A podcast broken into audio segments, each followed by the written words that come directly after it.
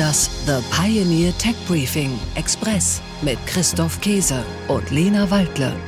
Herzlich willkommen. Mein Name ist Christoph Käse und mit dabei ist wie jeden Donnerstag Lena Waldle. Hallo Lena, guten Morgen. Guten Morgen Christoph, hallo. Und wie jeden Donnerstag begrüßen wir Sie zu einer neuen Folge unseres Podcasts, auch jetzt mitten im Sommer. Also Christoph, um bis 2050 klimaneutral zu werden, müssen wir vor allem eines vermeiden, das sind Emissionen. Weniger CO2, weniger Methan, weniger klimaschädliche Gase, Emotionen reduzieren einfach. Und jetzt mal ein bisschen out of the box, verrückte Idee, Christoph. Wie wäre es denn, wenn wir einen Teil dieses CO2s, der ja bereits in unserer Atmosphäre, in unserer Luft ist, was wäre, wenn wir den absaugen würden und irgendwo einfach einlagern, wegsperren oder für irgendwas anderes verwenden, einfach damit er nicht mehr in unserer Atmosphäre herumliegt? Carbon Capture. Wir hatten ja schon mal in einer der vergangenen Folgen kurz darüber geredet. Die Idee ist gar nicht so verrückt, wie sie klingt. Also CO2 direkt an der Quelle aufzufangen und irgendwo abzuspeichern. Man denkt, das geht gar nicht, das entweicht dann hinterher. Aber es gibt ziemlich gute Methoden, das hinzubekommen. Und wir hatten damals, als wir das erste Mal über Carbon Capture gesprochen hatten, Lena, versprochen, dass wir uns dem Thema noch einmal genauer widmen. Das machen wir heute. Ganz genau, denn es gibt zwei Möglichkeiten. Die eine ist natürlich das direkte Carbon Capture, also ich fange das CO2 dort ab, wo es entsteht, also direkt am Schornstein zum Beispiel. Dort ist ja eine ganze Menge vorhanden, das macht es etwas einfacher. Aber es gibt auch schon sehr viel CO2, das schon in der Atmosphäre ist. Und genau darüber wollen wir heute sprechen, und zwar über diese Technologien, die es gibt, um CO2 aus der Luft zu filtern. Denn seit einigen Monaten gibt es eine ganze Welle an Startups und Technologien, die genau das versuchen, diesen CO2-Staubsauger sozusagen zu entwickeln, um CO2, als wäre es Staub, aus der Luft zu saugen und es so von CO2 zu befreien. Und dafür gibt es natürlich ein englisches Fachwort, wäre ja auch ein Wunder, wenn nicht. Es, das Fachwort heißt Direct Air Capture. So heißen diese Verfahren. Ein Unternehmen, das sich auf diesem Feld profilieren konnte, ist die Firma Climeworks. Climeworks war der erste kommerzielle Anbieter von Anlagen zur CO2-Abscheidung aus der Luft. Wir haben gesprochen mit dem CTO dieses Unternehmens. Das Unternehmen kommt aus der Schweiz und der CTO heißt Carlos Hertel. Er erklärt uns, wie der CO2-Staubsauger funktioniert und er beschreibt, wie und wo das Kohlendioxid dann gelagert werden kann und soll. Und es ist natürlich nur eine Möglichkeit, denn wir können dieses CO2 auch sinnvoll nutzen. Und darüber haben wir mit Florian Hildebrand gesprochen. Er hat gemeinsam mit dem Atmosphärenforscher Professor Dr. Peter Beer das Startup Greenlight gegründet.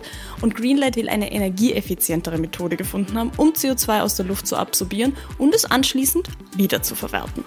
Also der große CO2-Staubsauger. Macht das eigentlich Sinn? Ökologisch, ökonomisch rechnet sich der Energieverbrauch des Einsaugens im Vergleich zum Nutzen und wie funktioniert die Technik? Darum geht's. Ja, das sind heute unsere Fragen. Legen wir direkt los. Tech Briefing, das Thema der Woche.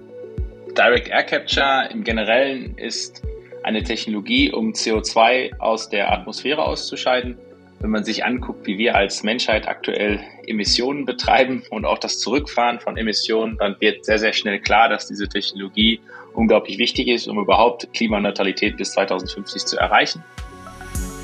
Das war Florian Hildebrand von Greenlight. Er sieht in Direct Air Capture eine unterstützende Möglichkeit, doch noch die Klimaneutralität zu erreichen.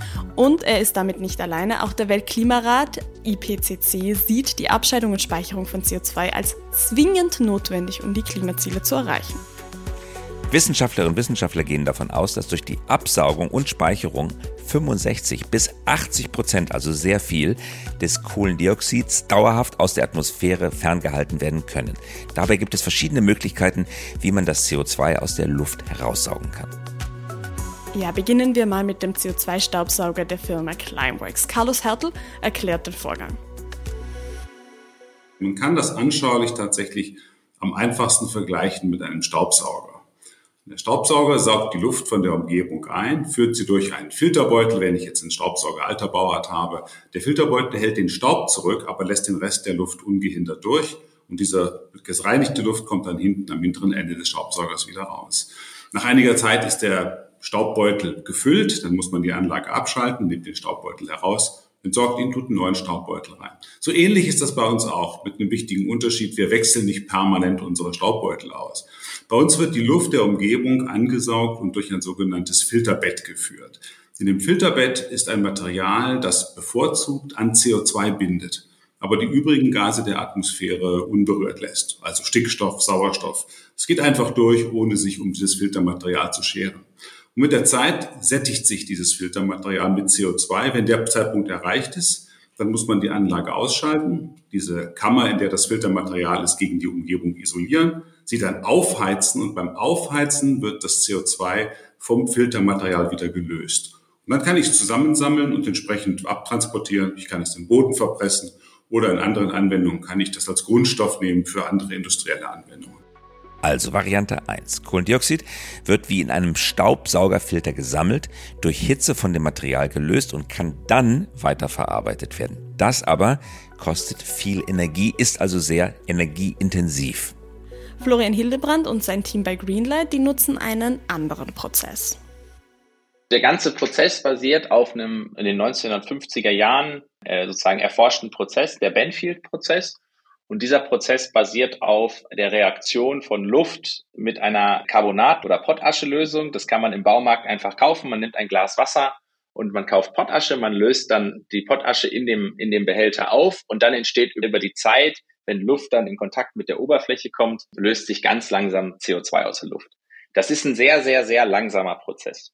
Und was wir gemacht haben, wir haben ein chemisches Verfahren entwickelt, um diesen Prozess ganz, ganz, ganz schnell zu machen. Und zwar so schnell, dass ungefähr die Hälfte des CO2s aus der Luft gezogen wird. Also die CO2-Konzentration am Anfang ist 0,04 und am Ende ist sie 0,02 Prozent.